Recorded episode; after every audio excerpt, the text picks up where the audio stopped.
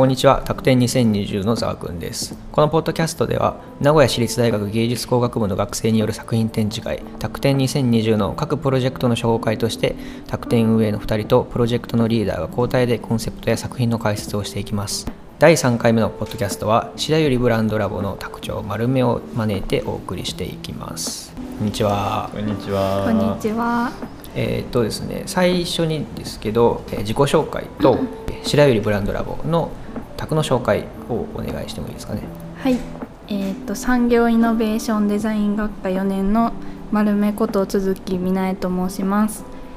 よろしくお願いしお願ます。いします。お願いしまえっす。と私たちのえっと宅の白百合ブランドラボは、えーブランディングデザインについてじっくり考える宅になっています。と調査とか分析に基づいてロゴマークとかパッケージデザインで、えー物事の一貫した世界観を構築していくということを目標としています。でただ見た目を整えるっていうだけではなくてそのブランディングの目的だったりとかそのブランドを通して何を伝えたいのかっていうことを見極めてそれを形にしていく過程のところを大事にしています。うんうんブランディング宅、ブランディングってその元となる企業をどうアピールしていくかとかもあったり、もう元から最初からどういうものをこう作っていくかっていうのがあったり、いろいろあると思うんですけど、どっちですか？どっちっていうかどういう感じで？そうですね、まあ、22人メンバーがいてそれぞれ一人一作品作ってるので、まあ、多分どっちも当てはまる人がそれぞれいろいろいるんですけど、ねみんな、まあ、何かしら身に身近なものとか、えー、と自分の気になるものとかをピックアップしてきてもらってそれの魅力だったりとかあともっと人にこういうこと伝えたいなみたいなことをこう伝えるっていうのが 主にやってることですかね。実際の最終制作ではそのどういう形でアウトプットをしているんですかね？ー。そうね。えっと最終的な形も本当にもうその最初から決めてるわけじゃなくてその調査とかを踏まえてじゃあどういう形にすればいいのかなっていうのを考えていくのでみんな本当にバラバラなんですけど、はい。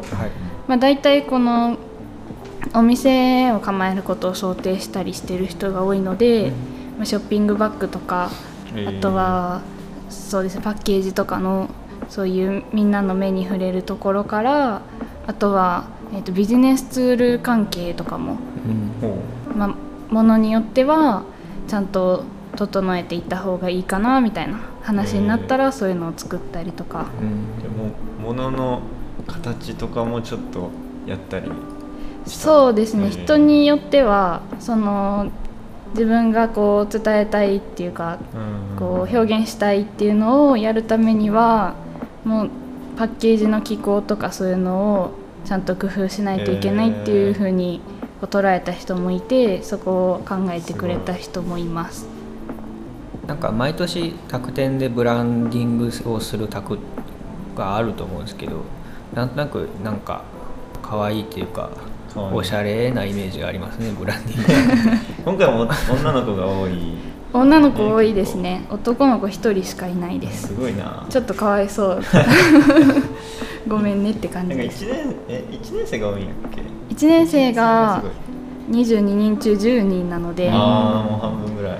結構そこも大変ポイントの一つです。こんだけ年の離れてるまあね子たちを相手にするっていうことになって、うん。なんかギャップというか話が通じない部分が、そんなに？でなんだろう。なんか見てるものの違いなのかせわかんないんだけど、こうこうこういう感じみたいな話をする時も、こういろんなものを例に挙げてもあちょっとそれわかんないみたいな雰囲気になっちゃうことがあるとあってなる。そういうそういったなんか制作途中のコミュニケーションはどういうふうに取ってたんですか？オフラインでやってたんですかね？オフラインっていうかこの対面でやってたんですか？とどんぐらいだったかな？半分半分ぐらいかな。全部で15回うんタッグをやってたんだけど、うん。10回目から9回目までは全部えー、と Google Meet を使ってやってて。はいはいはい。で10回目からは対面でやるっていう感じまあになりましたね。うんうん。えーっとじゃあここでですねえーっとえー卓長の丸目さんの、えー一押し作品この今回卓の中から一つ選んでいただいてっていうことで、えー教えていただいてもいいですかね？はい。えっともういっぱいあるので、うん。実は選びきれなくて、はい。まあい1個というか絞るとしたら、はいはい。1年生の作品をおみんな見てほしいなっていうふうに思っています。そうなんです22人中10人ってさっき言ったんですけど、うん。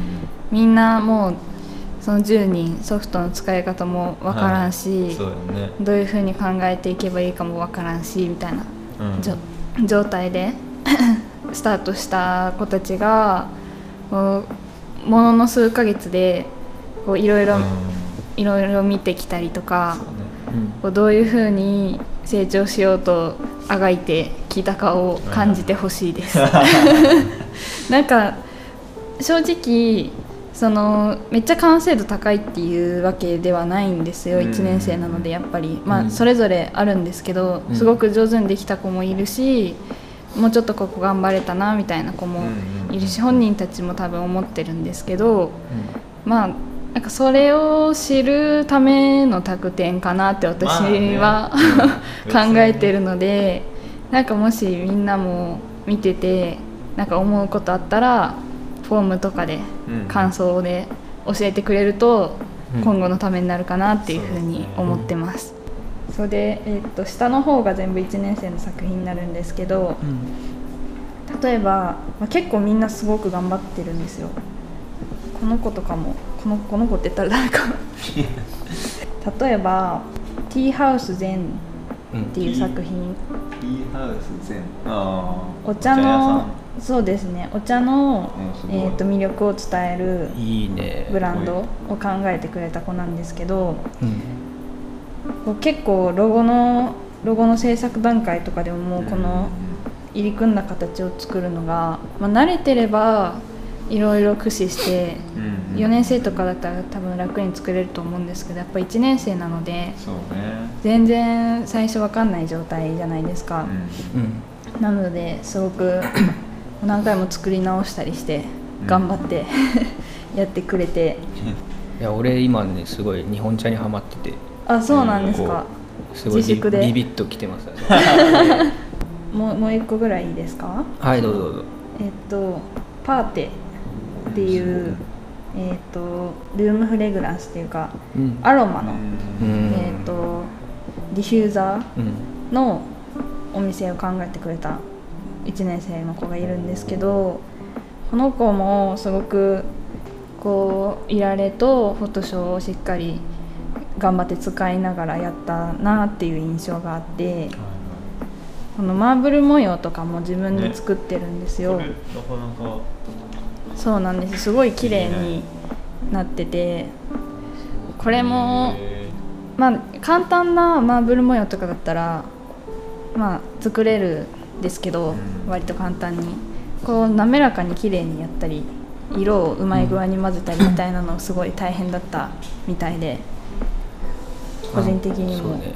つい先日のあの大阪万博のロゴのやつでも、はこういうマーブルのやつ最終候補にあったよね。ね。流行ってんの？どうなんですかね。私は結構あタイムリーって思いました見てて。そうだよね。やっぱメンバーの子たちも普段からこういう感じなんかな。あおしゃれな感おじってこと？しゃれな 意識高いあみたいな。どうどうかなんかもっと私も自分ももっとこういろいろ見ていかないといけないと思ってるし、うん。最初らへんに全員に対してこうデザイナーさんとかうん。あとブランディングの事例をうん。一個ずつ調べてまとめるみたいなことをやってたんですけど、まあ、それきっかけでいろいろ見てくれた人とか本借りてきてくれた人とかもいたので、そっかそっか。そこがまた生きてきてるのかなそうですね。なんかもっとこういう事例に注目するきっかけにタクがなってるっていう子はいると思いますねなんかその作品の幅をこう卓の中で広げていく中でどういう試みをしていったのかなっていう。と途中から、えっと助っ人としてえ産業の4年のエルザちゃんが加わってくれて。ああなるほど。その子と、まあ、それまで私が一人でうん。意見を出してうん。作品を作っていってたんですけどその子が加わったことによって私が言ったことにでもここれはこういうことなんじゃないっていうちょっと違う方の意見を出してくれたりとか。うんあとはそうですね。私どうしても多分私の癖みたいなところとかもあると思うので、うんそれそういうところを、まあ、違う方向から正して正してというか意見を言ってくれるっていう子が現れたのが多分そうですね。要因だと思いますなんとなくこう視野が広がっていったっていう感じですかねうん。卓全体で。そうですね。それはいいことだな。でもこっちも4年生側もそうだし多分みんな1から3年生も、まあ、私の意見ばっかり聞いてた状態だったんで。ああそうね丸めナイズされてた違う人からのうん。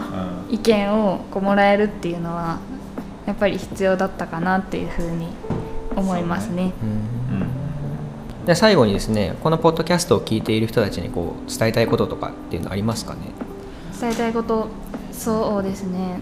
まあ、まずこの展示っていうのは作品サイトのみっていう感じで大丈夫ですかね？はいそうです、さっきのおすすめ作品の時にもちょっと言ったんですけど、うまくいった点もうまくいってない点もあるので、うん。